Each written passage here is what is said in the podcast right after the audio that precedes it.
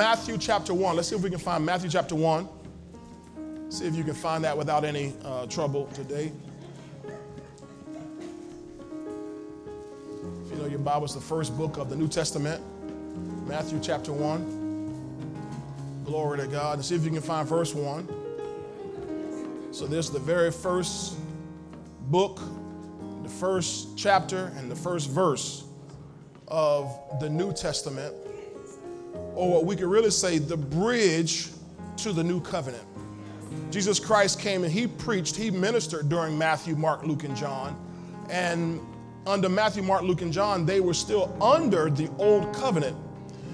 The new covenant didn't start until after Jesus Christ rose, went to the cross, and rose from the grave. That's when the new covenant started. But Jesus Christ was the bridge. So even though he was under the old covenant, he was teaching new covenant realities, new creation realities. Glory to God. And so he's our bridge, and we're thankful this morning for our bridge.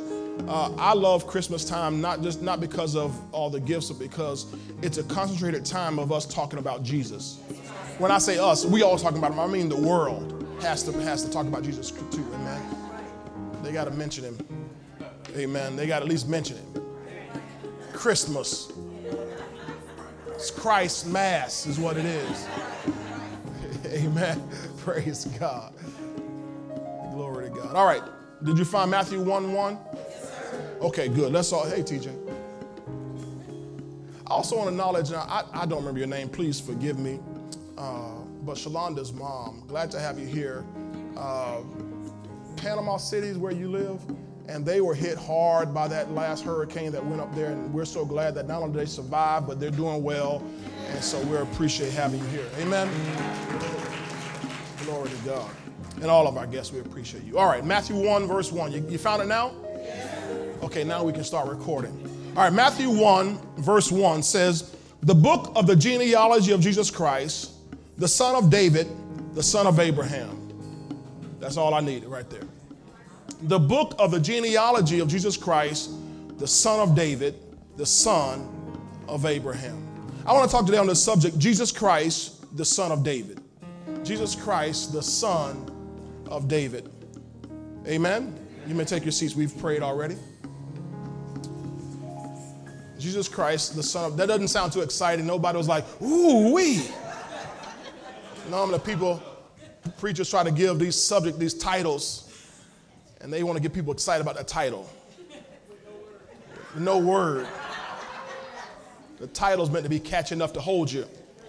But I, I want to get revelation into you this morning. So we're going to talk simply on this subject, just the way it says Jesus Christ, the Son of David. Can you say amen? amen. It's interesting, everyone wants to know uh, where they come from. There's not a person on this planet uh, in any modern culture who doesn't have a desire to know their roots, to know where they've, they've originated from. People, uh, if they've been adopted, as hard as it may be, they want to know where they're from. Particularly once they found out that they're adopted and that the people that they've known as mom and dad or sister and brother are not their natural parents, they want to know, well, I want to find out where, where did I come from? Who are, who are my people? in fact, I, I just throw this in for free. Before you marry somebody, you ought to ask that. Who are your people? Isn't that right? Come on, you better tell somebody. That's right, that's right. Amen. Just because they're cute and have good hair doesn't mean you want to find out about their people because sometimes finding out about their people might give you an indication. Finding out who their people are might help you understand some things going on right now. Isn't that right?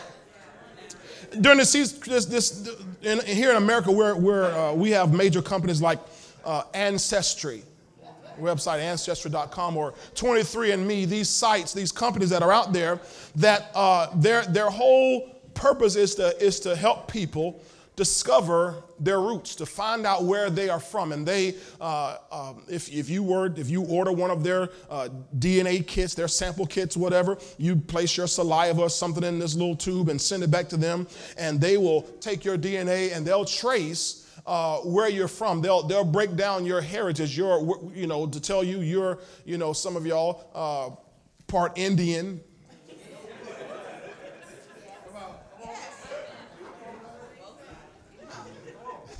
I love it when all our folks say we're Indian. Praise the Lord.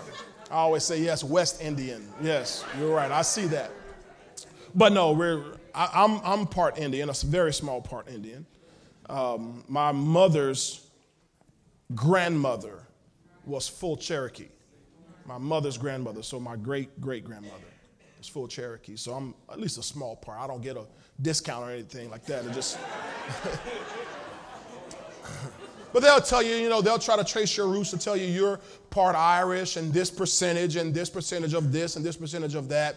And people want to know that because uh, it, when, when you find out your, your, your, where you're from, you, you begin to understand more about who you are. Is that right? They're, they're, they said, I, I, did a little research and just looking at these companies because my wife wants to do it and I, think I want to do it too. We find out a little bit about ourselves. So we're, we're going to do that. Uh, and I found out, just, just, just throwing this in, uh, ladies, it's a little harder for you because, uh, ladies, if you understand, remember biology, going in high school, you only take uh, X chromosomes. Right? Remember that? Boys get XY. And so it's, it's impossible to accurately trace women because you only get one or you know X chromosomes. So you're XX, men are XY. I'm just testing y'all. So, uh, really, if you want to really know, you want to get your brother, you know, or some some close male relative to do that, and then you can sort of uh, understand a little bit about yourself based on them. Got it? Either way, you can trace where you're from or trace something about yourself, and when you do that, you can you can begin to to understand more about uh, who you are those, again, I mentioned who've been adopted, those who've been abandoned, or those like us, when I say us, I'm talking about us, who, because of slavery and even post slavery times, lost records, had no had no clue of, of our heritage or where we're from. All most of us know is we're from Africa. And we, most of us know we are, for the most part, sub Saharan Africa. Right? West Africa. But we don't know what nation, what, we definitely don't know what tribe.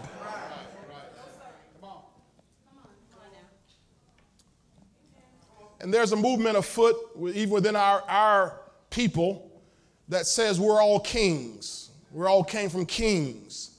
And that's not true. That's not true. I've been to Africa. In every tribe, there's only one king. Just hate, hate to spoil you. Uh, there's, there's always only one king. This, you can't have all chiefs and no Indians. You can't have all kings. So not everybody is from a king. Not in the natural.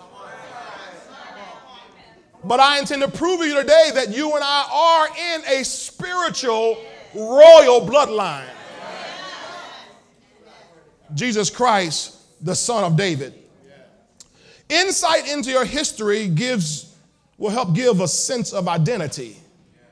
Insight into your history will help give you a sense of identity to know who you are. But secondarily, insight into your past can provide some foresight into your future. In other words, you, you might learn about certain uh, predispositions you have. You might learn uh, about certain, certain proclivities, certain propensities. Those are big uh, words just talking about certain tendencies. Y'all follow me? In other words, uh, in fact, this one, one of those companies I'm, i mentioned, I'm not going to advertise a company, so just one of the companies I mentioned, uh, they, they, they not only offer a, a, uh, a DNA DNA results that tell you your past, but they also will, will based on that those DNA results, give you a health outlook. Where they will tell you based on your particular DNA, where you come from, the people that you are made that comprise who you are, uh, certain health uh, issues or conditions that you have a certain predisposition to. You understand? Okay, understand. You understand. Uh, in other words, people say, you know, if you're African American, you got a certain predisposition, predisposition to high blood pressure or, or diabetes.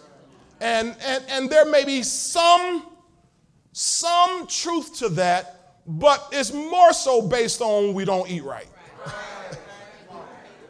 I'm gonna come over here. It's based more so on we don't eat right, and secondly, we don't talk right. Life and death is in the power of the tongue, right? And so, but there are some things. So they, they said they'll tell you whether whether um, the, your your lineage uh, has a certain uh, predisposition predisposition to being lactose intolerant. Whether, whether you have a certain predisposition to uh, being an alcoholic. It's funny, you look it up on these websites. Now, I, I said I don't want to do that because I'm not going to let them tell me what I should have. I'm going to let the Word of God tell me what I should have. And the Word of God tells me that the law of the Spirit of life in Christ Jesus has made me free from the law of sin and death. Romans chapter 8, verse 2. I should have life and have it more abundantly.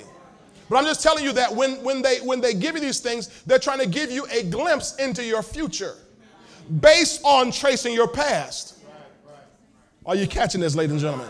So the more you know about where you come from, the, know, the more you know about your bloodline, it'll give you a better clue as to what to expect in your future. Are you catching this? So the Bible goes through here and begins to tell us some things here. Because I want you to really, uh, this year, because I've already got a clue of where I'm going to go into the beginning of this coming year. And it's going to require us to know our identity. It's going to require us to, to understand who we are so we'll get a better clue of where we're going. Because we're going somewhere. Tell your neighbor we're going somewhere. 2019 is going to be a year of abundant manifestation. It's going to be a year of abundant manifestation. Not only for us, but, but for God. It's a year of God's manifestation, but we're going to be involved in it and we we're going to get to enjoy that. Amen? So I want you to note something here. Y'all in Matthew, right? Yes, Go over two books to the book of Luke. The book of Luke and chapter 3. Because Luke is one of the writers. Luke didn't walk with Jesus. He was not a disciple of the Lord Jesus Christ, but he was a writer. He was a Gentile, and he was a, a, a doctor, a physician, so he did research uh, he wrote the book of Luke, the book of Acts as well. Is that right? Yes, and so he did some research about Jesus Christ's life. And in chapter 3, he tracks Jesus Christ's lineage. Right? Verse uh, 23, Luke, 20, Luke 3 23. You got it? Yes, says, Now Jesus himself began his ministry at about 30 years of age, being, as was supposed, the son of Joseph, the son of Heli. I hope I'm pronouncing that right for you Hebrew people in here the son of Joseph, the son of Heli. Then it goes, keep on going down, the son of Matthat, the son of Levi, and so forth. But I want you to take just note here in your Bible that the words the son are italicized, which means that they were added for clarity.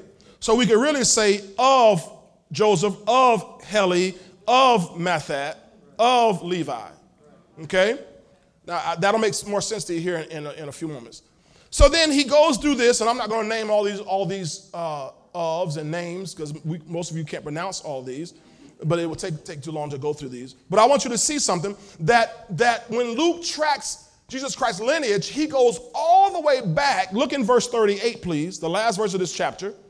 He says, The son of Enosh, the son of Seth, the son of Adam, the son of God.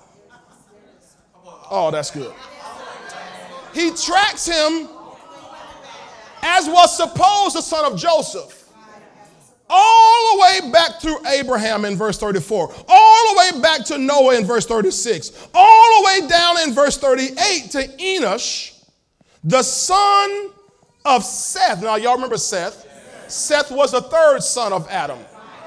Remember the first two sons, uh, Cain and Abel. What happened? Cain murdered Abel right? Then Cain became an, an, uh, uh, uh, an escapee. He, he was, uh, what was that movie that went out one time? The, the Fugitive. He became a fugitive.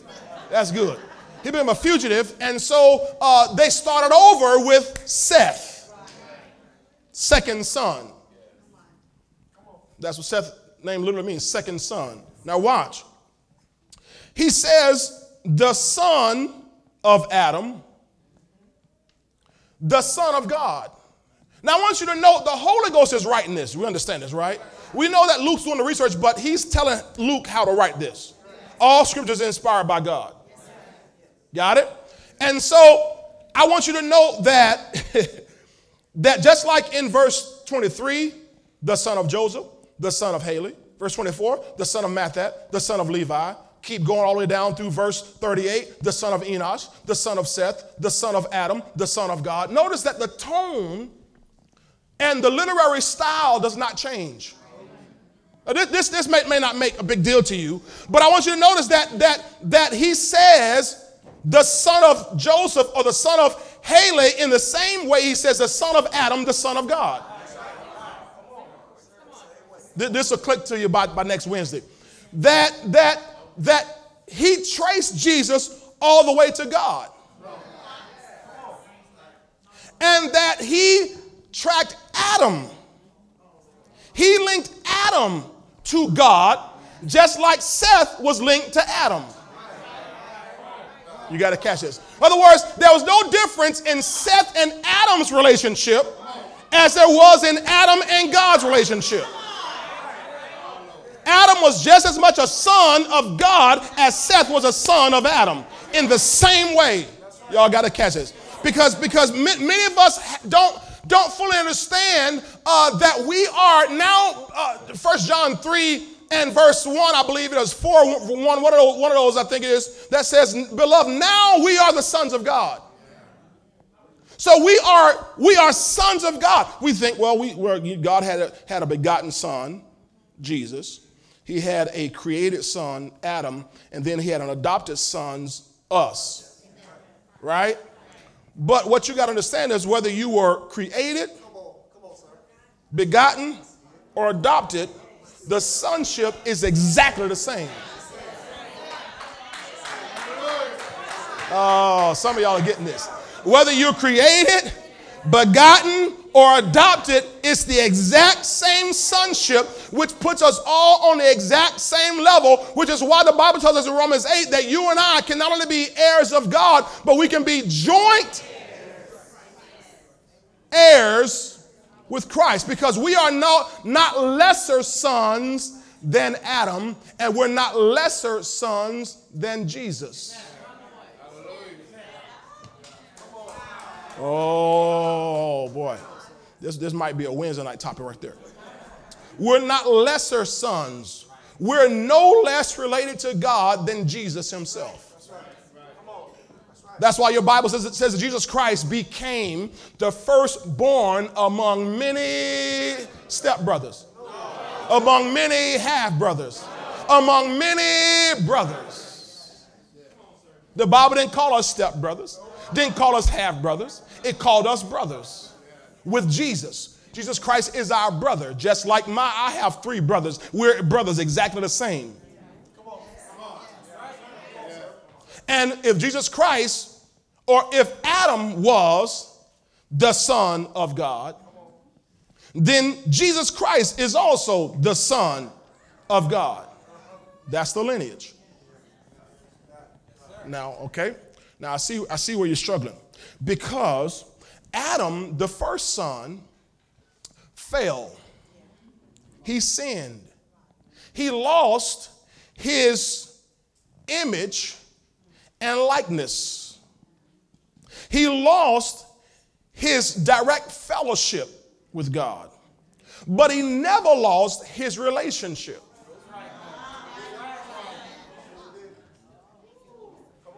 How do we know? Because when the Holy Ghost tracks it back here in Luke, it still calls him. oh, God. So, what we needed was the last Adam to come along and restore the fellowship of sons. Y'all got this here? All right. So, Jesus Christ is the Son of God the book of John, John writes this way John chapter 1, verse 1 In the beginning was the Word, and the Word was with God, and the Word was God. The same was in the beginning with God. Right? Then we get down to verse 14. We know this so well. And the Word, y'all know it, right? Y'all wait on to put on the screen. And the Word became flesh and dwelt among us. When did he become flesh? When he came through Mary's womb. Now it said in verse 1 that he was God. So this word that became flesh was God. So Jesus Christ was born, he was born God. All right, all right. Now, why am I saying this to you? You may be past this Christmas. Because I'm trying to get you to understand who he is, where he came from. So you understand his identity, then you understand his future. And then if you, I'll throw this in here right now so you already, already, so, so you can go with me. If you understand when you are born again, you are born again in Christ. So if you and I are now in Christ Jesus, then we now take on his lineage, his history, but we also take on his future.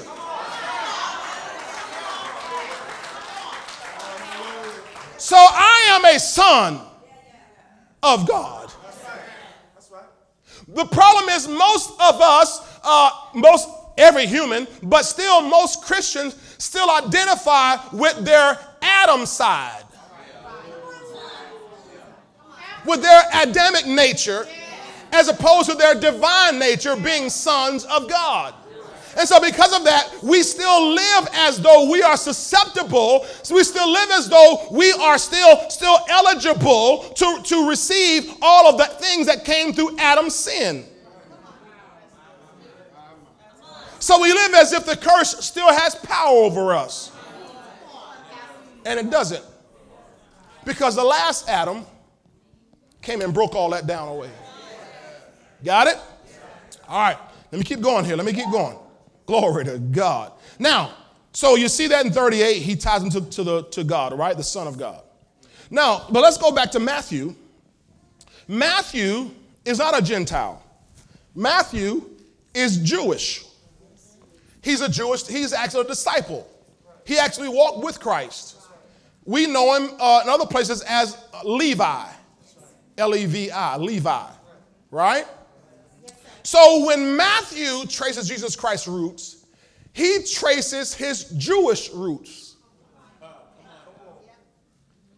because he's Jewish. And all he's concerned about is his Jewish roots. So he only goes as far back as Abraham. Because Abraham is the progenitor of the Jewish nation. So that's as far as he goes back. Glory to God. So when you hear preachers preach around Easter time, he came down to 40 and two generations. Well, the 40 and two generations are only going back as far as Abraham. Now, he came through many more generations. But what Matthew is concerned about is his Jewish inheritance, his Jewish heritage. Are y'all hearing me? Uh, this this will make sense to you by, by Thursday. Watch. So he walks through. In fact, can I, can I just show you this here? Can I? Matthew 1, verse 17. Verse 17 says, So all the generations from Abraham to David are what? 14 generations. from David unto the captivity in Babylon are? And from the captivity in Babylon until Christ are? Now, if you can do your math, 14 plus 14 plus 14 or 14 times 3, it's still 42. That's where they're getting this from here, right? But notice he only he goes back only to Abraham. Are you with me? So look back at verse 1. Because he tracks from verse 2 through verse 16 how we get from Abraham to Christ. But in verse 1, he gives a heading, he gives an introduction. He makes what, what would be uh, for us his thesis statement. He makes for us what will be his chief approach here. He says in verse 1 the book of the genealogy of Jesus Christ. And then he pulls out of 42 generations two characters. To summarize 42 generations, he pulls out two key guys to identify Christ with. He didn't call him Jesus Christ, the son of Solomon. He didn't call him Jesus Christ, the son of Jeconiah. He didn't call him Jesus Christ, the son of Phares. He didn't call him Jesus Christ, the son of Obed. He said, Jesus Christ, the son of David, the son of Abraham. So he pulls two guys out of this whole crowd. Oh my goodness. Notice it says here the book of the genealogy. That word genealogy, I think in the King James, they use the word generation. Is that right? That word genealogy or generation is the Strong's uh, G1078, the Greek word genesis. That's how I pronounce it. I know you think Genesis, but it's pronounced in the Greek genesis, hmm. which means source. It's the origin. So he's giving us the origin of Jesus. No, no, no. It's interesting because we, we read in, we just read in Luke how Luke traced them all the way back to God. But for heritage sake, for lineage sake, for ancestry and progeny sake, too big a word, for ancestors and descendants. So you know from whence you've come and you know where you're going. You know what you've experienced and you know what to expect. Ah. It's a book of one's lineage in which his ancestors or descendants, I, I use the word ancestry and progeny, are enumerated, counted, articulated. It's use of birth, nativity, of that which follows origin, existence, or life. Now, can we talk about it here? So, Jesus Christ, the son of David, the son of Abraham. Now, you read some translations, it'll say Jesus Christ, the son of David, who was the son of Abraham, and they'll, they'll make it as if uh, Jesus Christ, make it as, as if David is the son of Abraham. Well, that's true in, if you follow lineage, but he, he pulls, he pulls this out. Okay. Remember, we read in Luke 3, and we started verse 38 all the way down to the end. And I, we looked through and it said, the son of Heli, the son of Matthat, the son of so and so forth. Remember that? And I showed you how those words, the son, were italicized, which means they were added in. Now, when you look here in Matthew, they're not italicized. And, and the only place it uses the phrase the son of is in verse 1. All the rest, it says Abraham begot, Isaac begot, Jacob begot.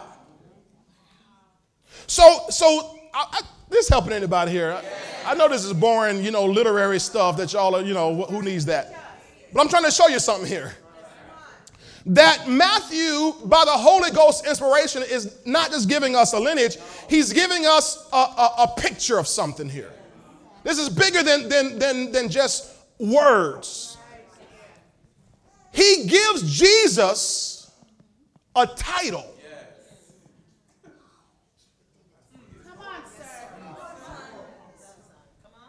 He's not just telling you uh, what family he's a part of. He makes these part of his title. Jesus Christ, the son of David, the son of Abraham. So he's Jesus Christ, the son of David. Okay. All right, help us out, Pastor. He ties him to David, and he ties him to Abraham. Now, today I won't deal with Abraham. Lord's willing, I'll deal with Abraham Wednesday night. We'll teach on Jesus Christ, the son of Abraham. because those of you who know your Bible and you know about Abraham, you know some interesting markers about his life, some interesting characteristics about his life, some interesting things that happen in his life that, man, ought to get you excited. That Jesus Christ will be called the son of Abraham. But if you know David, there are things about David's life. If you know David, that when he is called the son of David, ought to get you just as excited. David was known as many things in the Bible. He was known in one uh, scripture as the sweet psalmist of Israel. The sweet psalmist of Israel. He was known as a giant killer. Remember, he slayed this giant Goliath. He, he also slayed later on all of Goliath's brothers. Most folk don't even know that. He he slayed, yeah, he killed, he killed Goliath, but he didn't stop at Goliath. He went, went down to Goliath's house and got all his brothers too. I'm gonna kill all y'all. Ain't gonna be none of y'all come back on us no more.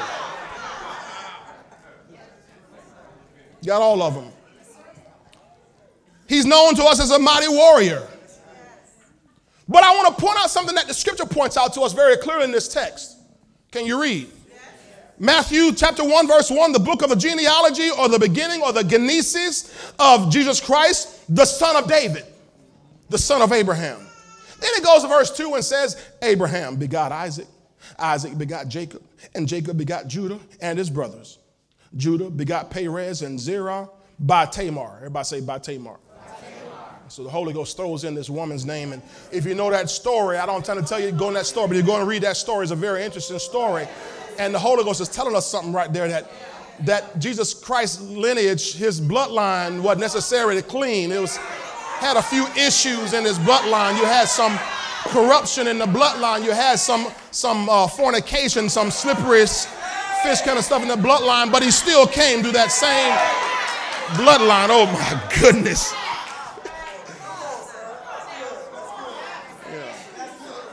You, in your own time, you have to go read about Judah and Tamar. So it says Perez begot Hezron, and Hezron begot Ram, and Ram begot Amminadab, Amminadab begot Nahshon, and Nahshon begat Salmon, Salmon begat Boaz by Rahab. Oh my God, here it comes again, another little place. if you know about Rahab, Rahab was a prominent woman, but not for the right reasons. Well known among her tribe, well known among her peers, well known, well known in the community, but not for reasons that you like. You, you go back and you read about her in the book of Joshua, and they call her Rahab the harlot. She was a harlot. She was a harlot. There's another word I could use, but Santa Claus says. Okay, so there's. That's that's this is Rahab. I'm just telling you, just I want to I want to make sure everybody understands in common everyday vernacular what we talk about here. So Rahab would be the least likely woman to bring Jesus through. But if you look yet through his bloodline, look back over his history, look back over his past, there's a there's a there's a there's a harlot named Rahab in his bloodline. Then Boaz begat Obed by Ruth. Now notice, this is interesting. The Bible doesn't mention Sarah, doesn't mention Rebecca, but it, Abigail, but doesn't mention him, but it does mention Tamar. Does mention Rahab. Then it mentions this lady here by the name of, of Ruth. Ruth. Well, well, Ruth was a good girl. Pastor, she knew. Yeah, she she she did wonders. I mean, God blessed, pure girl. She was. She was an upright, upstanding young woman who, when when her sister-in-law left because both of their husbands had died, and and but yet she decided, no, I'm going to stay with my mother-in-law and I'm going to help take care of her. But mother-in-law knew that this girl needed her a young a young man. And, and, and mother-in-law taught her how to put on a red dress and put on high heels and some of that sweet perfume and told her go lay down, right? Am I, telling the truth? Told her to go lay down right there by Bo on Boaz's bed. And, and, and, and taught, taught, Naomi taught her how to lay down at his feet now. Lay at his feet now, at his feet. Lay at his feet. And, and, and, and, and she knew how to, you know, that sweet perfume was, you know, and, and, and they, they were so careful, so cautious as to make sure that, that before the sun rose, she was gone. Y'all missed that part. But before the sun rose, she was gone, so nobody knew she had been there that night. See, just tell the story like it is. And yet, she's in the bloodline of Jesus. Then it says, Obed by begot Jesse. And Jesse, now this is what I want you to see, verse 6. And Jesse begot David the king. Oh, y'all got to catch that.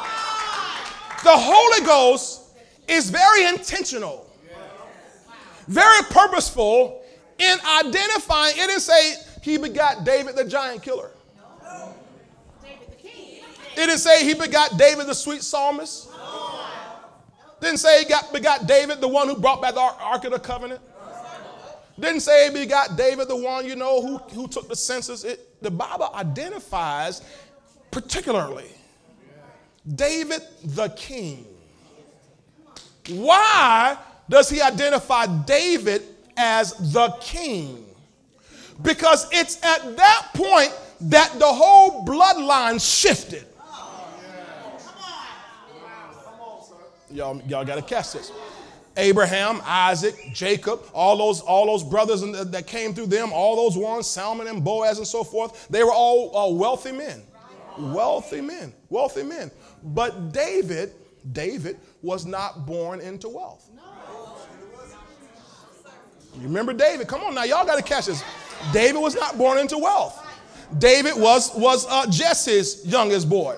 David was born into a sheep herding family and he was not wealthy. We know he wasn't wealthy but, uh, because, because when, when he went to go take the cheese uh, and the bread to his brothers out there on the battlefield when they, when they were about to fight Goliath the giant, the Bible says, he asked, What shall be done for the man who kills this giant? And he got so excited when, when he heard that, that your family will be made wealthy. He got so excited when he heard that your family will be uh, tax free from now on.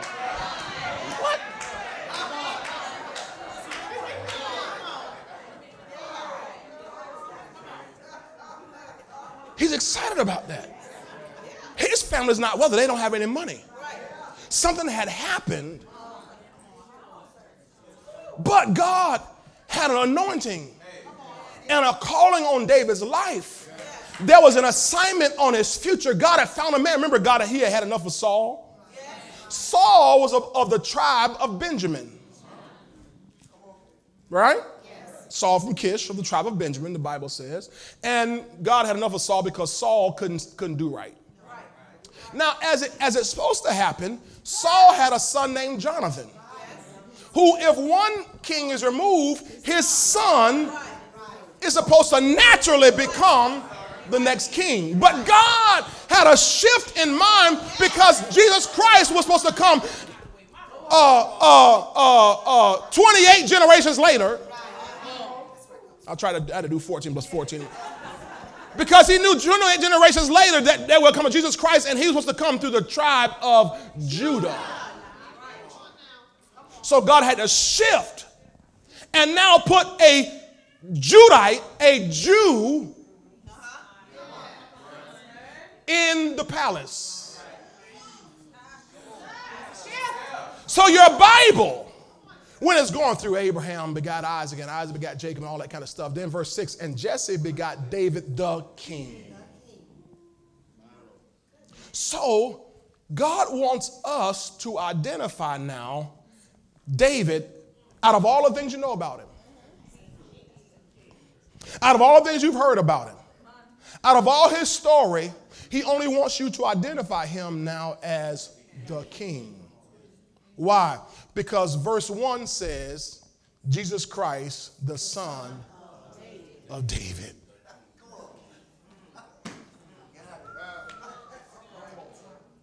Because Jesus Christ is going to be born as king of Israel. you got to catch this here. There was a promise God had made. I want you to turn over to Psalm 132 real quick. Psalm 132. I'm, I'm trying to hurry up. Psalm 132, verse 10. Because God had made a promise to David when David became king that David would always have a man to sit on the throne from his family, from his bloodline.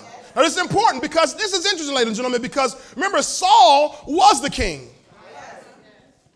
And when Saul messed up, what naturally should have happened was that, uh, again, his son would become king. But Saul didn't have this covenant promise from God. So, but God said, David, this man he loved, he said, David, I love you. I'm going to make a covenant with you that you're going to always have a man to sit on the throne from your family. Now, watch Psalm 132, verse 10.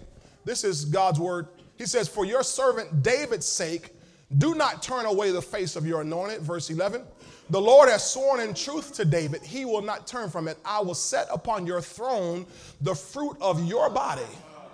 I'm going to set on your throne the fruit of your body. Verse 12. If your sons will keep my covenant and my testimony, which I shall teach them, their sons also shall sit upon your throne. How long? Forever. So he an, has an eternal covenant, an eternal promise from God that you would have a king, someone from your body, to sit on the throne. Jesus Christ, the Son of David. Now, I want you to look, go back to Matthew 1. Look back in Matthew 1, please. Verse 6. Y'all okay? Yes, and Jesse begot David, the king. David the king begot Solomon. Verse 7. Solomon I, am gonna deal with verse six later. Because y'all, because y'all, wait, wait, Pastor said by her.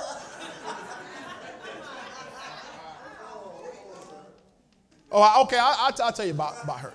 It says, by her who had been the wife of Uriah. Now, now the, the problem with this, the thing about this, and I'll deal with here in a minute, in a few minutes here, is that there was nothing wrong with Uriah. This, this was all on David. Uriah, I mean, uh, uh, uh, Bathsheba wasn't a harlot. She wasn't some girl who just tipped around. This is all David.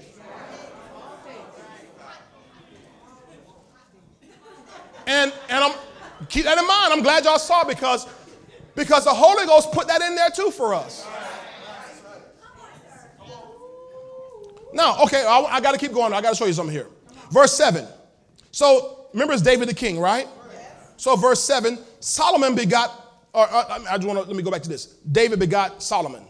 So Solomon is in line to be the next. King. Does he become king? Yes. yes, he does. All right. So then Solomon begot Rehoboam. He was a king. Yes. Rehoboam begot Abijah, king.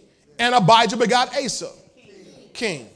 Now we know about Solomon, right? We hear about him, Solomon, the wisest king, wealthiest king. We know about him. We don't, we, we hear about Rehoboam and Abijah. Abijah begot Asa. Asa, Asa, I mean, God was with him so, so much that God gave Asa victory over a million man army. This Ethiopian army came against him a million strong, and the, the Bible says God gave him victory over that army. So these, these, this is what's happening in David's family. Okay, now watch. Then it says Asa begot Jehoshaphat. We know Jehoshaphat, right? Oh, Jehoshaphat, you know, this battle is not yours, it is, it is the Lord's right? Second Chronicles 20. Joshaphat begot Joram, and Joram begot Uzziah.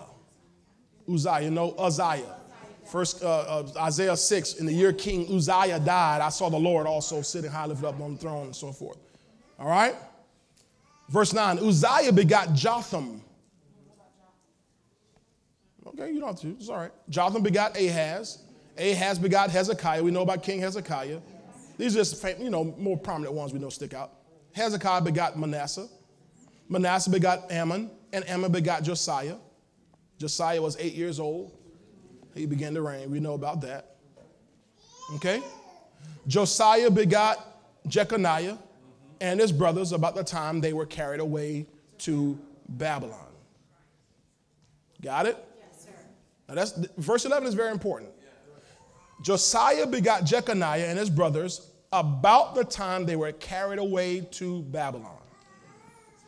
So we see between verse 6 and verse 11 all these kings who ruled in the kingdom.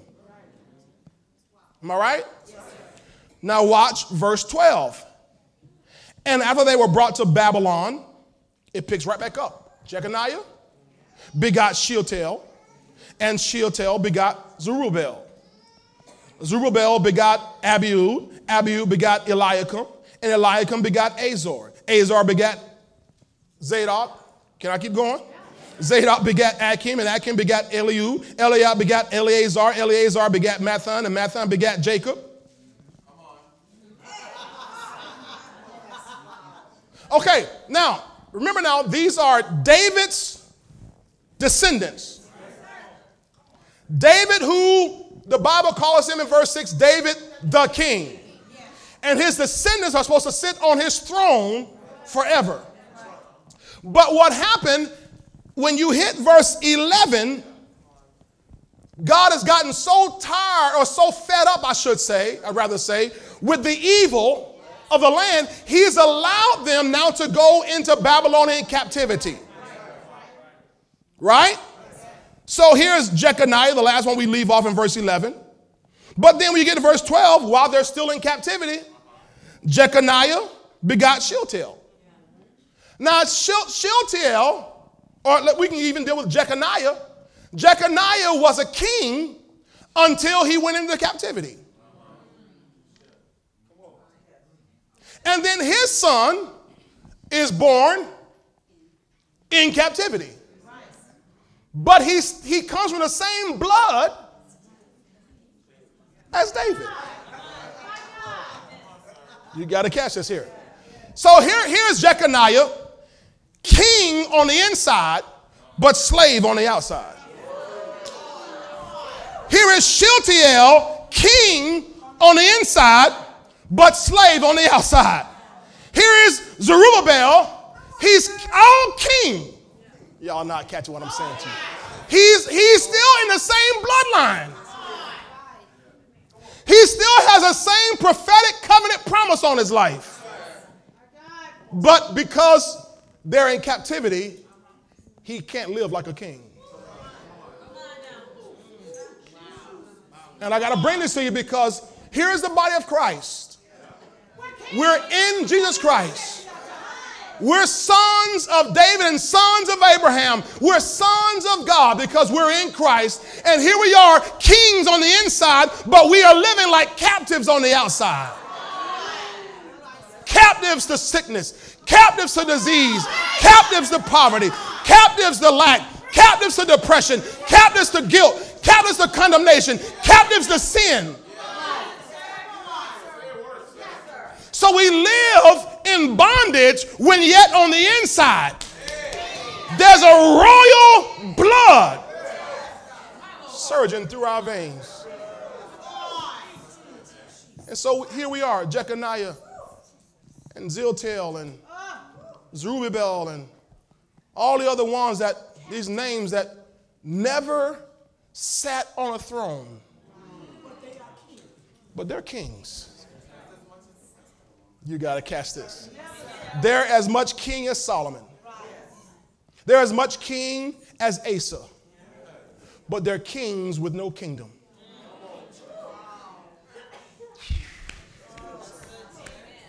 They're kings royal nature, but all they have ever known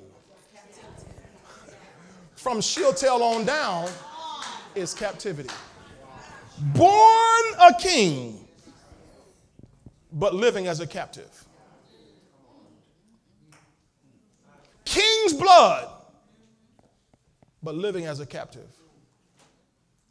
I want you to see the body of Christ in this scripture. Royal blood, kings living as captives. Nobody really wants to deal with that. What are you captive to? What's your Babylonian captivity? What thing is ruling you that you're supposed to be ruling over? How do you see yourself? How do you rate yourself? Do you even understand who you are? Have you mis- misplaced your identity?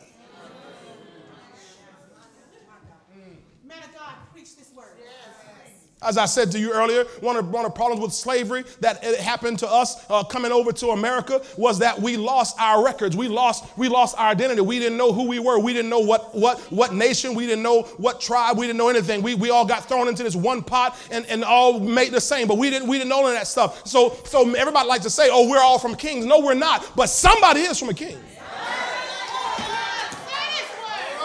Somebody who was over here slaving on master's plantation. Oh, y'all don't like to hear this. Somebody who was working somebody else's cotton fields comes from a lineage of kings. And I contend today that here in the body of Christ, here we all are as descendants, the lineage, the bloodline of kings, of the King of Kings, and yet we're working master's cotton fields, we're working master's plantation, and living like we ain't nobody when we are kings and priests unto our God. Not because we're black, not because of our race, but because we are now a royal race. I can't trace my skin color to, and it might be, I, I might be, I, I, might be, not tell you the truth, truth. I might be from Zamunda. Some of y'all want to be from Wakanda. I don't know where you're from, but all I know is if you follow God, where you're going. God's trying to give us a, a, a, an identity so we know where we come from, and we now we know where we're going. Now we know what to expect in our future. And so you know the story. Uh, many of you know the story that when, when the children of Israel, uh, the Jews, they went into Babylonian captivity. The Bible says they'd only be there 70 years. Am I right about it? Jeremiah 29, verse 10 when 70 years be accomplished, God said, I'll visit you and perform my word to you. So here they are, 70 years, but when they come back from their Babylonian captivity after 70 years, there's still no kingdom. There's still no king. But God had already told David, there's going to be a man from your own loins who's going to reign as king. Are you with me on this here? So then, Isaiah 9. Give me Isaiah 9, please, verse 6. Isaiah 9, verse 6. A prophetic word from Isaiah. Oh, glory to God. Shout out, my brasta. verse 6 For unto us a child, capital C, is born unto us a son is given. Notice the word again is unto, not to, unto. To Mary, but unto us. The child came through Mary, he was unto us. And the government, watch this, watch this, watch what God's doing. He's reintroducing David's seed to the throne. He says, and the government, ladies and gentlemen, this is not just talking about one day in the future after the rapture, after the, the, the, final judgment and so forth. This is talking about when Jesus Christ is born. He's saying he's establishing a new kingdom, a new government. The moment he pops up on this planet, watch, he says, and the government will be upon his shoulder, and his name will be called, come on, say it, wonderful. Come on, counselor, come on, come on, prince of peace of the increase of his government. The Jeconiah and Shealtiel and Zerubbabel were kings with no government. They, they were kings on the inside with no authority on the outside. They were kings on the inside with no, no dominion on the outside. Oh my God. And God is looking at today at the body of Christ and saying, Here you are. You're kings on the inside and don't recognize any authority, any dominion on the outside. And I want to show you who you really are. That's why I made sure in Matthew 1 1, I called Jesus Christ the son of David. He didn't call him the son of Shealtiel. Y'all missed that. He didn't call him the son of Jeconiah. He didn't call him the son of Zerubbabel. He called him the, Jesus Christ, the son of David. The one who the kingdom was established under. And when he comes, he's going to come and reestablish the kingdom. Verse 7 Of the increase of his government and peace, there will be what? no end upon the throne of David and over his kingdom. Upon the throne of David, upon the throne of David, upon the throne of David. So Isaiah is prophetically announcing that when Jesus Christ would come and be born, he would be on the throne of David. Now, wait a minute, that's interesting because after Jeconiah was taken over into captivity, there was no other person on the throne of David. Even after the 70 years were accomplished. Because what happens, the children of Israel, they come back. Now, you know, they rebuild the temple. They rebuild the walls. They reestablish the, the, the, the kingdom, or, or, or should I say their religion, but they never got the kingdom reestablished. Huh? Are y'all with me? We know when Jesus Christ is born, when he comes into the earth, they are under Roman oppression. They're not captives like they were in Babylon, but the Romans are running the whole thing. So now here they are. They're back in Jerusalem. Israel is reestablished, but there's no king, and they have no kingdom. So Isaiah prophesies that when he's born, he says, upon the throne of David and over his kingdom, watch what he says about that throne and that kingdom to order it, to put it back in order, and to establish it or to, to reestablish it. Y'all got to catch this, ladies. So Christ being born reestablish the kingdom order. Reestablish David's heritage, David's lineage, David's uh, progeny, his descendants as kings now. Oh, God. Ah, this, this, is, this is good here. To order and establish with judgment and justice from that time forward, from that time, for, y'all got to catch this, from that time forward, from that time forward, from that time forward, from that time forward, from, from the time he came forward. I'll come on this side. From the time he comes forward, even forever. So, right now in 2018, what Jesus Christ came and established, what he came and ordered, is going on still now from that time forward, even forevermore. Matter of fact, God's so excited about it, he says, The zeal, the Lord of hosts is going to do it. His zeal will perform it. His excitement, his anticipation, his plan, his, his, his, his divine will is going to make sure this happens. He gonna he makes sure that you're gonna be born into royalty. You're gonna become a royal priesthood, a royal nation, a royal people. Oh my God. Are y'all with us here? Oh my God. So look, look, look, look, look. Oh, I, I know I don't have much time. But watch, watch. Go back to the New Testament. Go back to Matthew chapter 1. Somebody say, David the King. David the king. Then shout out Christ the King. Christ the king. Then shout out I'm a king. Tell your neighbor, I'm a king. I'm a king. Matter of fact, just give yourself a minute. Just think about it for a second.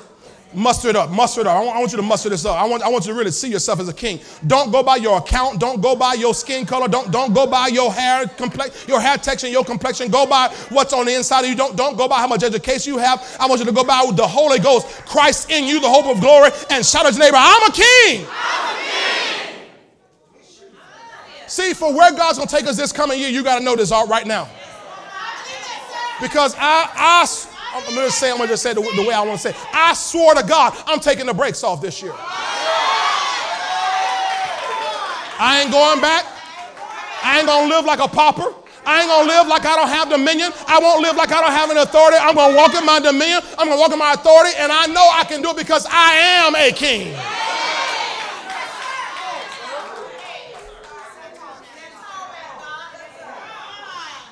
If you think I had swagger before, watch. Watch how my swagger get crunk up. This upcoming. I guess about to stand and show somebody your swagger. I, watch how my swagger just start, start, gonna start me bouncing. What, what, what, what? I ain't arrogant. I ain't pompous. It's just like, no, there's a certain amount of pomp and circumstance that ought to be in my life because I'm not just any old body. I ain't a nobody trying to tell everybody about somebody. No, I am a king and I live under the King of Kings and the Lord of Lords.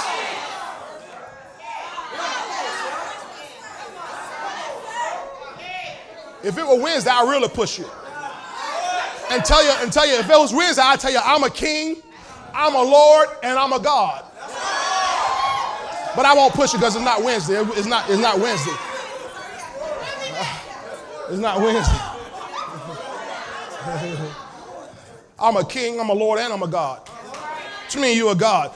Psalm 82, he said, I called you gods.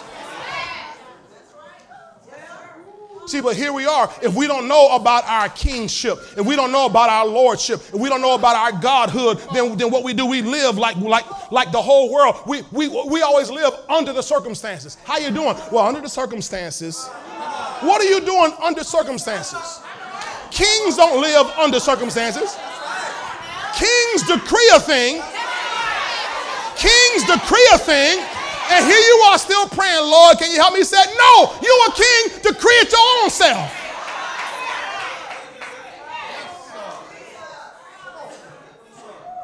Kings, the Bible says in, in, in Psalm, by, by wisdom, rulers decree justice. You're a ruler.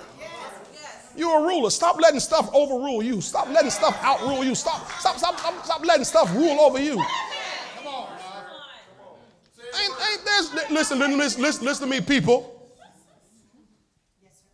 Get over this inferiority that's still plaguing you. I know Andrew preached about rejection, but the, um, a major thing that we got to deal with is inferiority.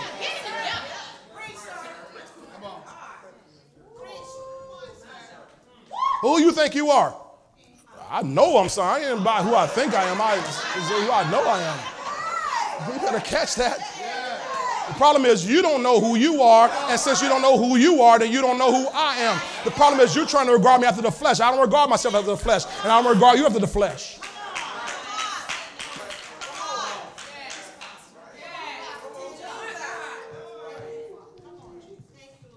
Tell your neighbor, you, you're somebody too. You're somebody.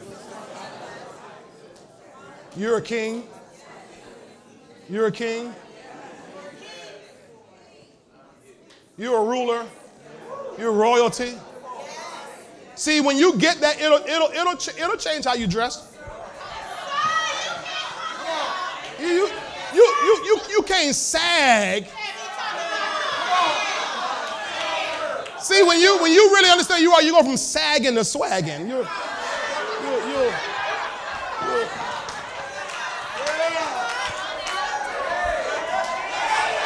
you you you get a little what? You know what I'm talking about? Well, that that's that's that's about arrogant. It ain't, it ain't arrogant. It ain't arrogant. You don't call Queen Elizabeth arrogant. Let me, let me, let me tell you something. Can I, can I, tell, you, can I tell you something? I'm, I'm, I'm, gonna throw this in for all, for all of the, the Meghan Markle fans in here. I was so I was so blessed when Meghan Markle, you know, became, you know, the Duchess of whatever she's over, you know, she's great. That's great. I'm like, look, a sister in the palace. That's all right. Praise the Lord. We got the White House, we got the palace. What we gonna have next? We already had the UN already. We, we, now, but here's the problem. She she went there with her Hollywood mindset. And so her Hollywood uh, American American fame friends try to tell her, girl, just be yourself. Just be yourself. You ain't got to conform. That's a lie.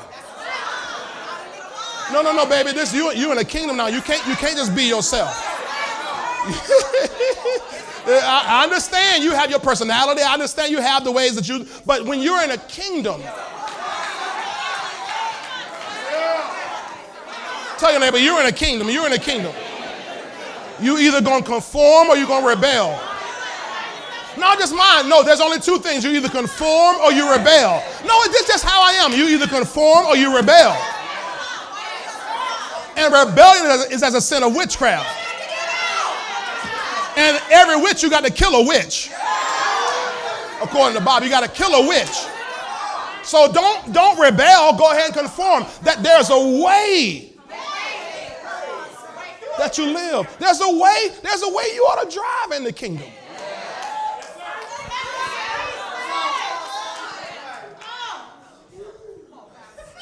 If you got to duct tape it, I'd much rather you just just just Uber.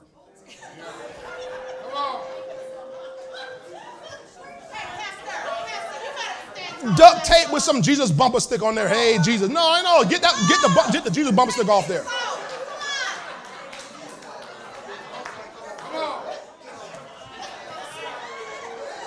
Well, Pastor, you ain't always had. No, I ain't always had, but whatever I had, I made sure it was nice. I iron my clothes. And if they got spots and stains in them, I don't wear them out. That becomes yard cutting clothes. wait, wait, wait, Pastor, you mess with me.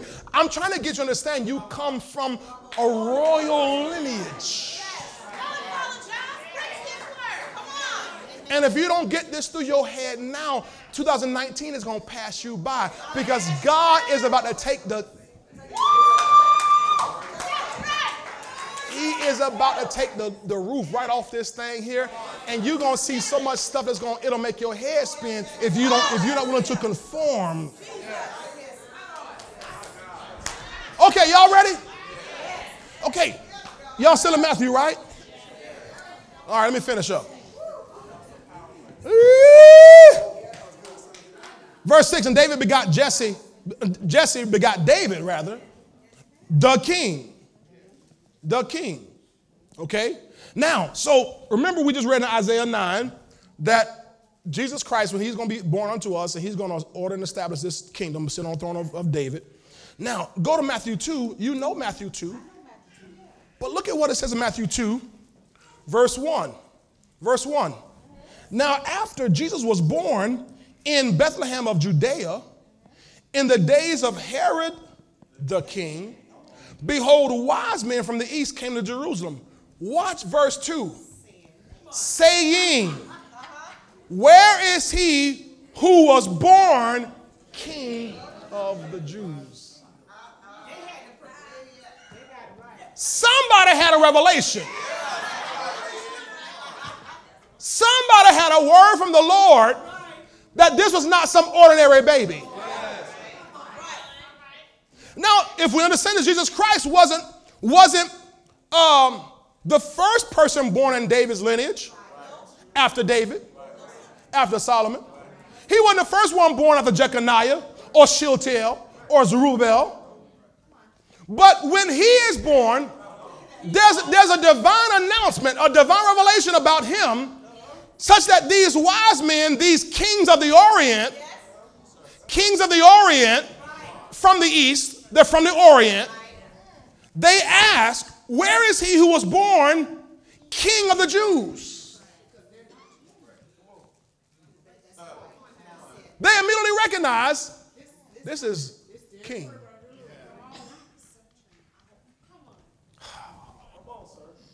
Uh, wouldn't it be true then that every person prior to Jesus was born king of the Jews? If you go back through that history, wouldn't they all be born king of, king of the Jews? They, they were all kings. But the problem was they were born into captivity or they were born, born, born under oppression. And there was not this assignment, a prophetic assignment on their lives to reestablish and reorder the throne. But upon his life, there's an assignment, a prophetic word that he's going to reorder and reestablish this whole thing. So they say, Where is he is born king of the Jews? For we have seen this star in the east and have come to worship him. Now, remember I told you about David, how he was born and he was born poor. He didn't have anything. So God, for him, set up an encounter with a giant. Y'all didn't catch what I said. God, for David, set up an encounter for David. An encounter that would usher David out of poverty into wealth. I got to catch that. So the, so the giant was, was, although he was an enemy, it was a setup for David. Some of y'all got to catch that. I'll preach that just for 30 seconds right here. That means you got to start seeing things in your life when things come up in your life to oppose you. Stop running from them and run to them.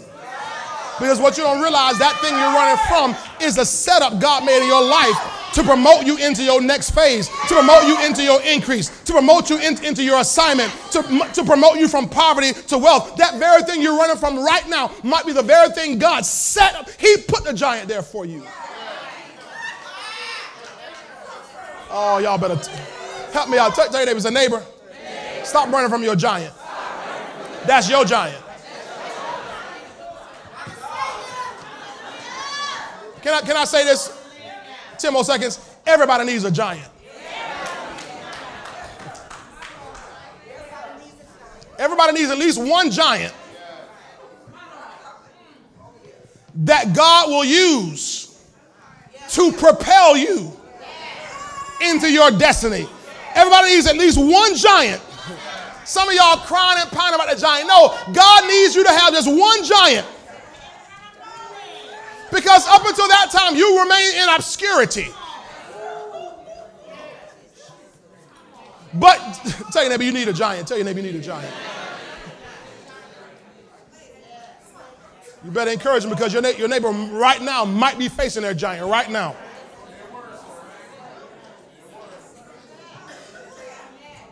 Now watch.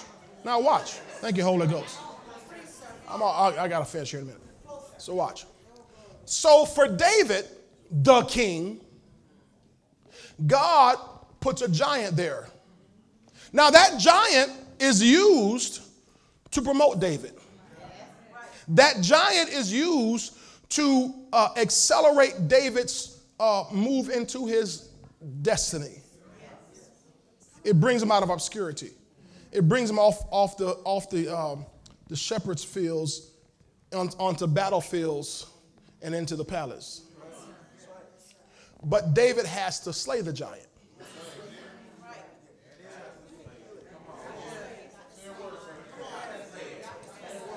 He had to slay it. He, he, had, he had to fight the giant. There's, there's a, uh, watch this. David had to work. There's some work David had to do. David had, had to get involved. Now, he heard from God. He was led by the Spirit on, you know, go, go down, get, you know, get a rock and, you know, your slingshot and so forth. He was led. He was inspired. He had a covenant word, but he, he, had to get, he had to get his hands dirty. He had, to, he had to be involved for him to go from poverty to wealth, for him to go from a nobody to being somebody. But Jesus, when he comes, he comes full of grace and truth. He comes to usher in a new dispensation.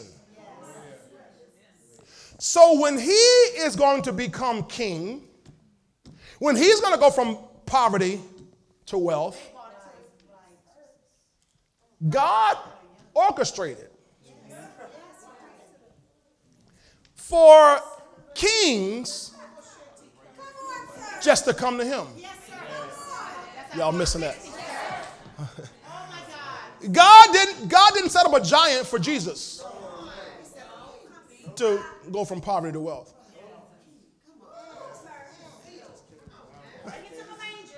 Yeah, God's, God's zeal just, God said, I'm to do this. Y'all got to catch this.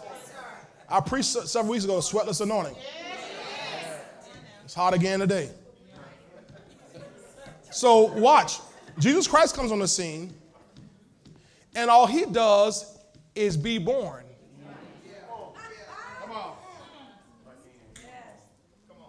I was going to say again. Because he's our model. That for us, when you and I are born again, we step into this same grace that now these kings come and they say, Where is he? Y'all missing that? I declare right now that God has kings looking for you. God has orchestrated your life. You're born again child of God and you're born king of the Jews. You're born a king, one of the kings that he's king over. I declare right now over your life that God has men and women. He has dromedaries. He has camels. He has those coming like Isaiah 60 said that are coming and they are looking for you to bring you the wealth of the Gentiles, to bring you the wealth of the Gentiles, to bring it into your hand so you can do what God has called you to do in this life. Receive that right now.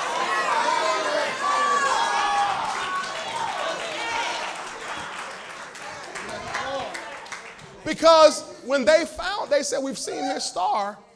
Verse 11, verse 11 says, And when they had come into the house, they saw the young child with Mary, his mother, and fell down and worshiped him. And when they had opened their treasures,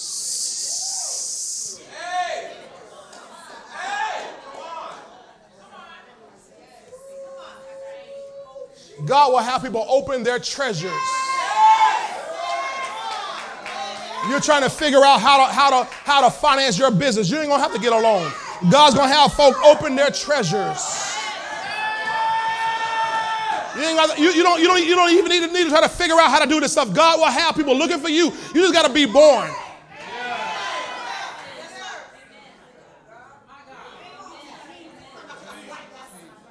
And, and can, I, can, I, can I correct all the greeting cards? The Bible never said there was three of them. We sing about three wise men. Bible never said anything about three wise men. They didn't travel like that. You wouldn't travel just three deep over all this land from the east all the way. You wouldn't travel like that. They travel in major packs. They travel in major posses. They were these were major groups. So what? No, just three wise men. It might have been 500 of these guys showed up.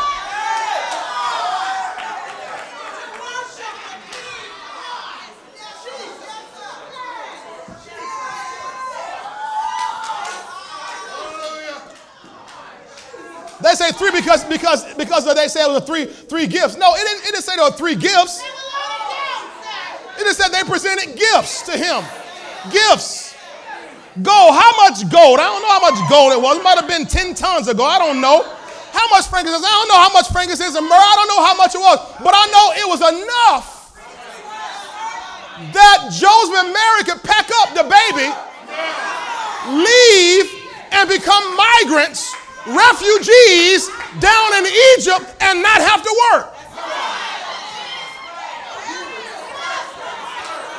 The Bible didn't say Joseph went down there, a refugee, a migrant, and was working somebody's migrant farm, picking tomatoes. It didn't say Joseph went down to Egypt and was a migrant down there working on uh, cutting somebody grass for free. It didn't say that no, Joseph, they, they went down there and they hid. They hid. They hid in Egypt.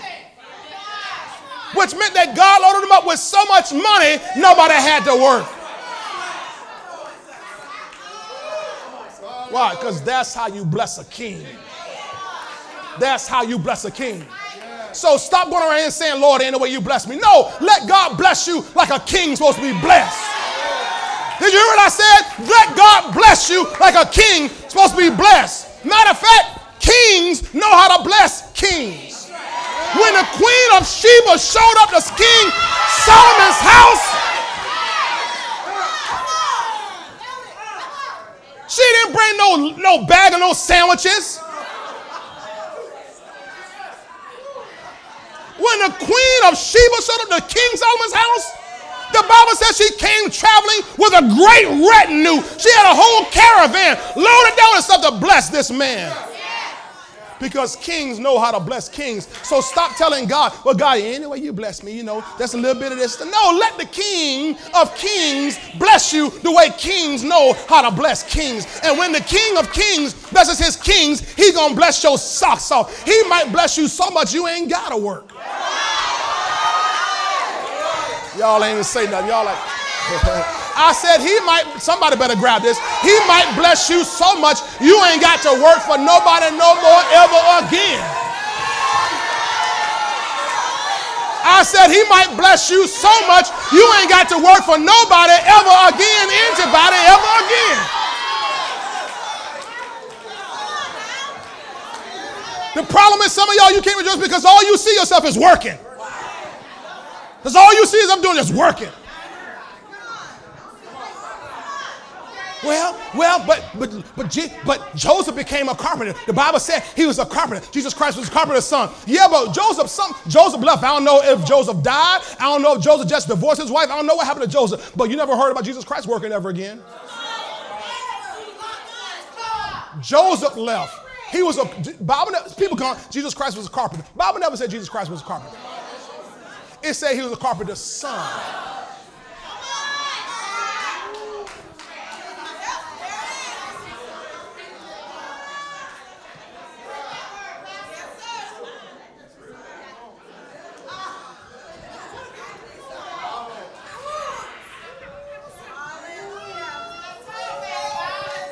May you receive your king's inheritance. May you receive your royal, your royal inheritance. May you receive everything that's been held up for you from you down through the ages. Everything that's been owed to you from generations past. May you receive it all in this coming year. If you believe that, shout amen.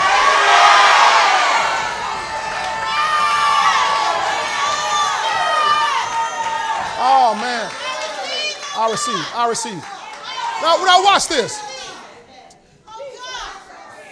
Jesus, Jesus, he's king. The Bible calls him son of David throughout his ministry. He's known as Jesus, son of David. Matthew 9, he's two blind men come by him. They say, Jesus, son of David, have mercy on us. Matthew 20, two more blind men show up. Jesus, son of David, have mercy on us. All through the book of Matthew, they call him Jesus, son of David. He's a king. And then the Bible says what happens, they get down there to something called the triumphal entry. Yes. You know about the triumphal entry? We celebrate it every Palm Sunday. And when the triumphal entry comes, now he's been, as a king, he's been walking, you know, walking about, you know, going about because he got his whole, you know, his boys with him. But he's now going to be crowned as king by the people. So he said, when I get crowned as king, I can't, I can't, I can't walk into town because kings don't walk into town. He said, so go down to the Bayou Paler hair lot and see if you can find me one of them old used, beat up, broke down mules down there they got down there. Find that one that got one eye, and is mangy, looking mutt kind of a dog. I'll ride to town. No, he said, go into town and find me that new donkey, that new coat that ain't nobody ever put his stinking behind on.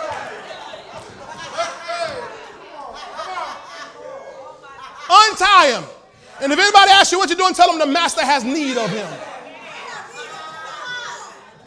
And he gets him that brand new, new donkey smell. I thank God for used cars, but I believe we got some new donkeys coming. Donkeys that are going to match your royal status.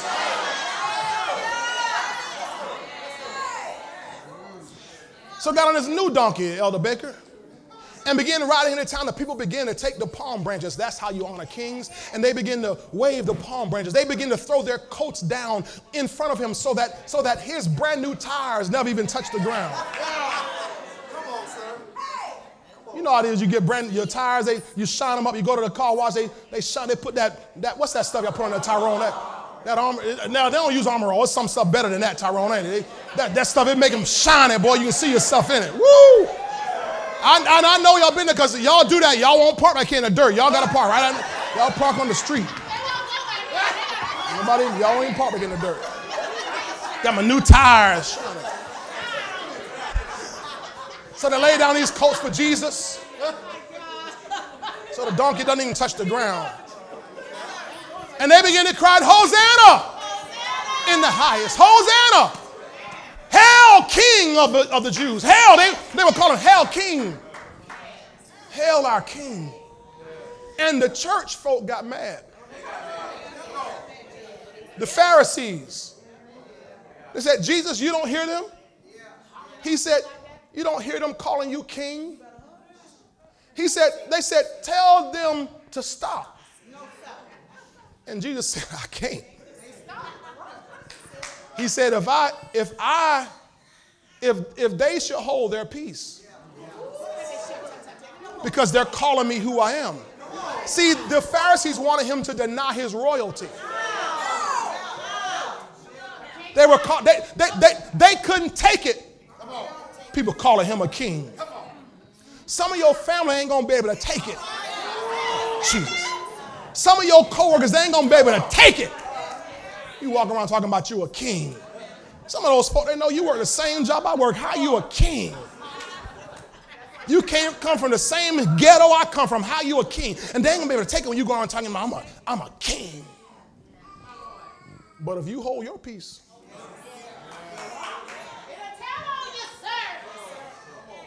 This rock is still crying out. You are a king. And the more you look into this, the more you are transformed into that same royal image from faith to faith, from glory to glory.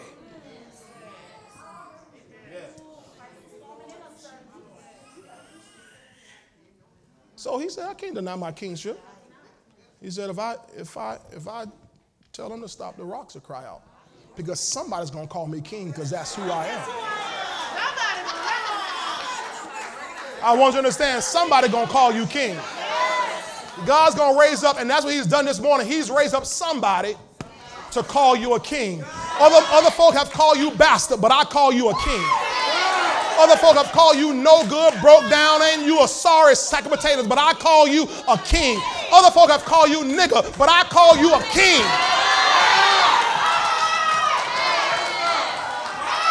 You ain't no nobody. You ain't no nigga. You a king.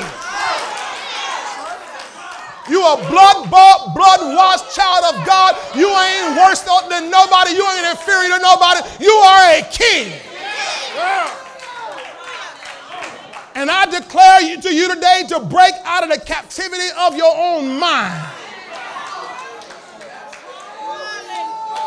And walk in your royalty. Walk in your divine nature.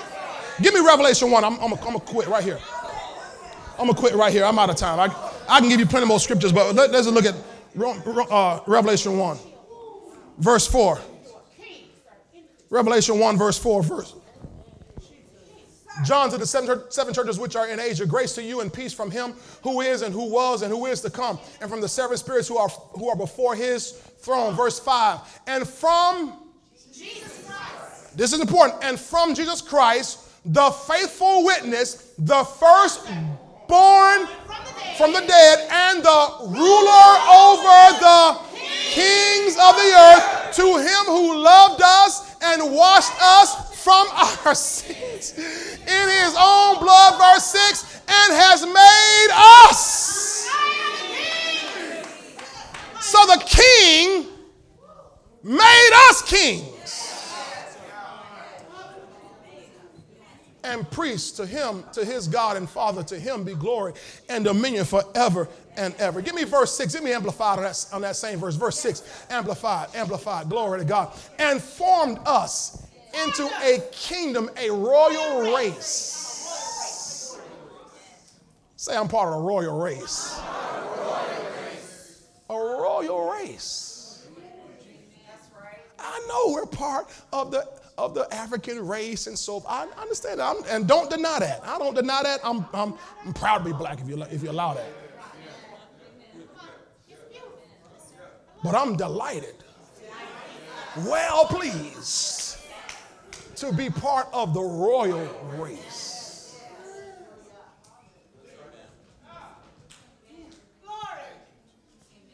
The CEV, please.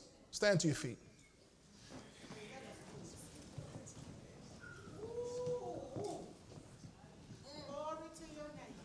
Listen, kings. He lets us rule as kings and serve God as Father as priests. It didn't say he lets us rule like kings, as kings. That means you are. He lets us rule as kings and serve God his Father as priests. You are a king. You are a king.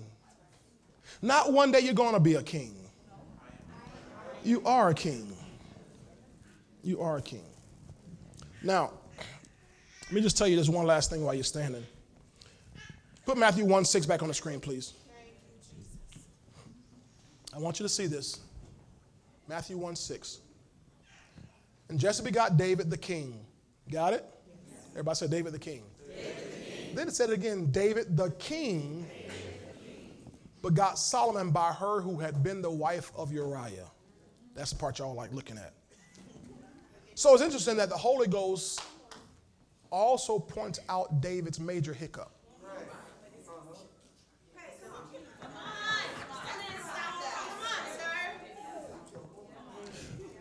David the king begot Solomon by her, that's Bathsheba, who had been. It didn't say by her who was Uriah's wife, or is. It's her who had been. So he's pointing out two sins right here yes. one, adultery, two, murder.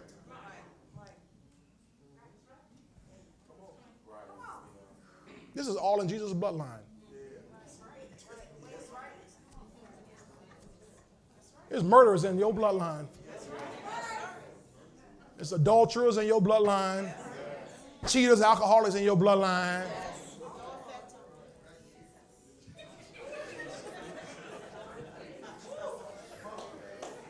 Come on, you know it. And what people will say is because of your bloodline, you have a proclivity, a propensity, a predisposition to become that. But Jesus never identified with Adam's sin. He only identified, uh, not Adam, with David's sin. He only identified with David's royalty. Now, why is that important? Because for you and for me, we find it easy to identify with sin. I'm come over here, because I know I'm talking about. We find it very easy to identify with sin because we are born with and if we if we don't get a new creation reality we live even as christians with a sin consciousness that we are more conscious and more aware of sin than we are righteousness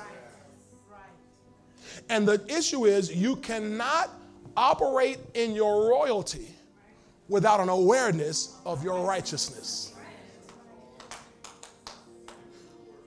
Jesus called also, he's called Jesus Christ the righteous.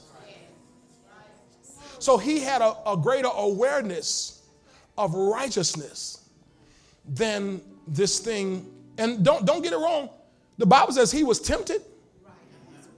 Doesn't your Bible say that? Jesus Christ was tempted in all points, like as we are.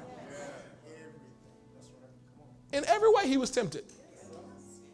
But his royal identity outweighed that sin's offer. I hear, I hear a theologian. Well, you understand, uh, Pastor, Jesus Christ, he wasn't really Joseph's son, so he didn't have that sin nature. Well, why was he tempted?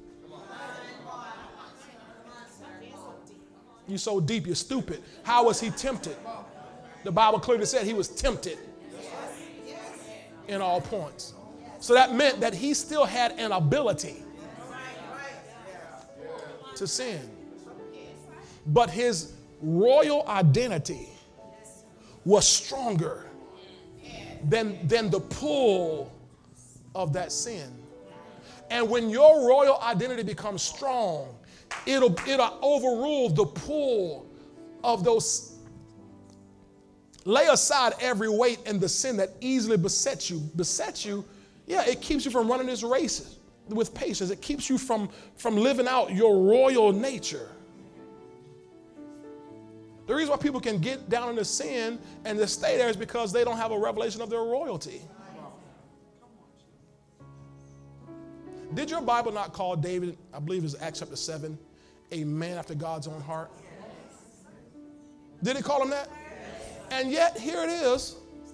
The Holy Ghost pointed out uh, his sin. Why was he after God's own heart? Because, watch this. Go, go back, go, thank you, that's good. That's, but let's go back to, to, to Matthew 6, Matthew 1 6. Matthew 1 6. David begot David, I'm sorry, Jesse begot David the king. David the king begot Solomon by her, her who had been your, uh, the wife of Uriah. Y'all remember that story? Yes. So David and Bathsheba had Solomon. How many of y'all know that Solomon was not their first child? They had another child. That child died. So that child died. David got up from his fasting, from his weeping, and said, All right, let me go and eat. And he went, went to that Bathsheba. The Bible says he comforted her, and that's how they end up getting pregnant with Solomon. Between that time, though, God sent Nathan the prophet to tell David, Hey, David, hey, man, you blew it. Do you realize what you did? And David didn't say, Oh, man, leave me alone, man. Oh, get out of here. I, no, David said, Oh, my God, I messed up he immediately went into repentance.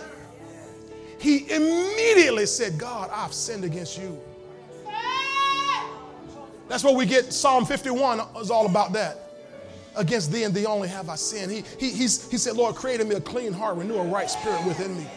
Purge me with hyssop. Wash me, I shall be clean. He, he, he says all that between the time of the first incident and here.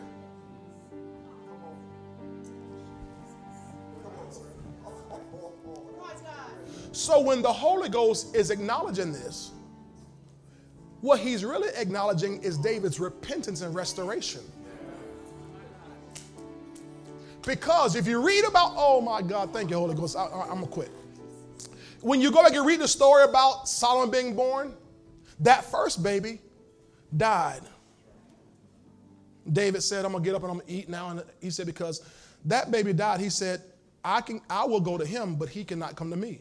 So David said, When I die, I'll see him again. Oh. So he went to Bathsheba, and they, you know, now they're married. They do what married folk do. And now here comes Solomon. He's born, and your Bible says, and the Lord loved Solomon. Did y'all, did y'all catch that? This is after all David's mess. After all David's mess, the Bible says, and the Lord loved Solomon. The Lord's like, oh, all's forgiven. Why? Because David didn't rebel and get stupid when he found out he was in sin. He repented quickly. And that's what made David a man after God's own heart. Because when he fell into sin, he repented. So God's not mad at you because you're not perfect. What he gets disappointed about is that when he brings it to our attention, we don't do anything about it. And what happens when we do that? That king's identity just diminishes. Lord. Before you know it, we're out there doing stuff we never thought we'd do. But we've been restored. We've been restored to righteousness. We're kings. I want you to grab hands with a king next to you. Squeeze that hand, hold that hand as if you they were a king. Understand you're holding somebody who's royalty.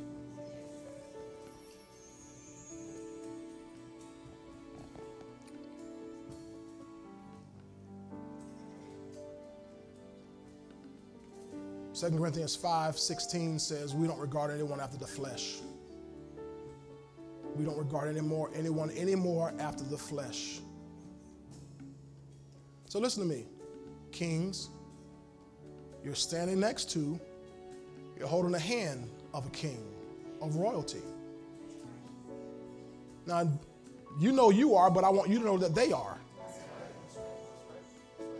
So if you're standing next to your sibling, that's royalty. If you're standing next to your spouse, that's royalty. If you're standing next to your friend, that's royalty.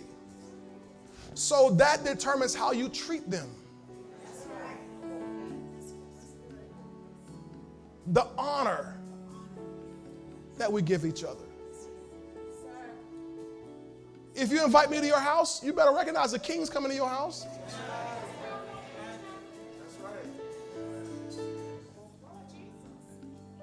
Are you following what I'm saying? You don't give me a ride in your car, you better recognize the king's about to get in your car.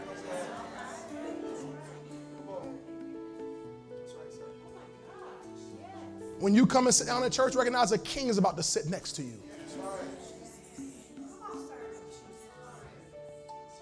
See, if we get that, man, it'll change how we honor each other.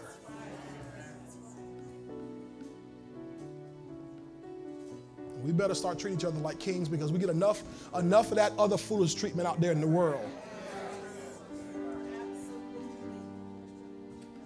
I'm just, I just had enough of all the stupidity and disrespect and racism and dishonor and and not just racist, but even among our own people, just just just dishonor. I want every young man here to know who they are. I want you to know who you are. Every young lady, you go to high school, go back to school in a couple weeks, go back as a king, man. Know who you are. Thank you, Lord. Now let's pray.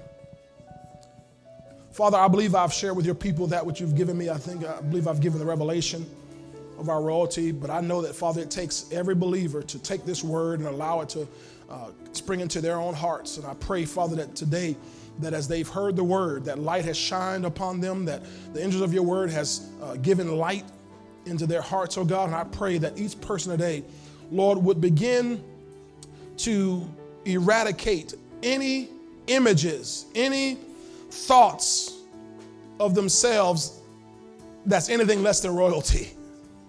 That God, we recognize who we are in Christ Jesus. That we would get an in Christ image about our whole lives. That we will not be like Jeconiah and Shealtiel and Zerubbabel and those others who were kings but living as captives. But that God will be kings living like kings on this earth. Your word says in Romans 5:17 that Lord, if we receive an abundance of grace and the gift of righteousness, your word says we shall reign in life as kings in Christ Jesus. So I pray, Father, that Lord, your people, Lord, who we know we're in Christ, that we begin to live and act and reign as kings. Not just like kings, but as kings. That that royalty begins to emanate out of us. It'll show up in our conduct. It'll show up in our speech. It'll show up in our dress. It'll show up in how we live. It'll show up in how we drive. It'll show up in everything around us. That that that that royal image will begin to change everything in our atmosphere. And that God will then know how to live in our dominion and our authority not only for ourselves, but for everything around us. That as kings, we'll decree justice, as kings and rulers, will speak into our city and into our land. You said, Lord, in your word that we shall decree a thing and it shall be established unto us. You said, Father, that Lord, the kind of this kind of authority belongs to us so much so that whatever we bind on earth will be bound in heaven, whatever we loose on earth will be loosed in heaven. We receive that kind of authority and walk in it. Now I pray that as we get ready to end this year and begin a brand new year of abundant manifestation, that God, this revelation of our royalty, would enable us to accept and receive all you have in store, all you have, have planned for us. I pray and decree blessings and favor and increase on our lives. I pray now in Jesus' mighty name. Amen. Amen. If you believe that and receive it, give God a great praise today. For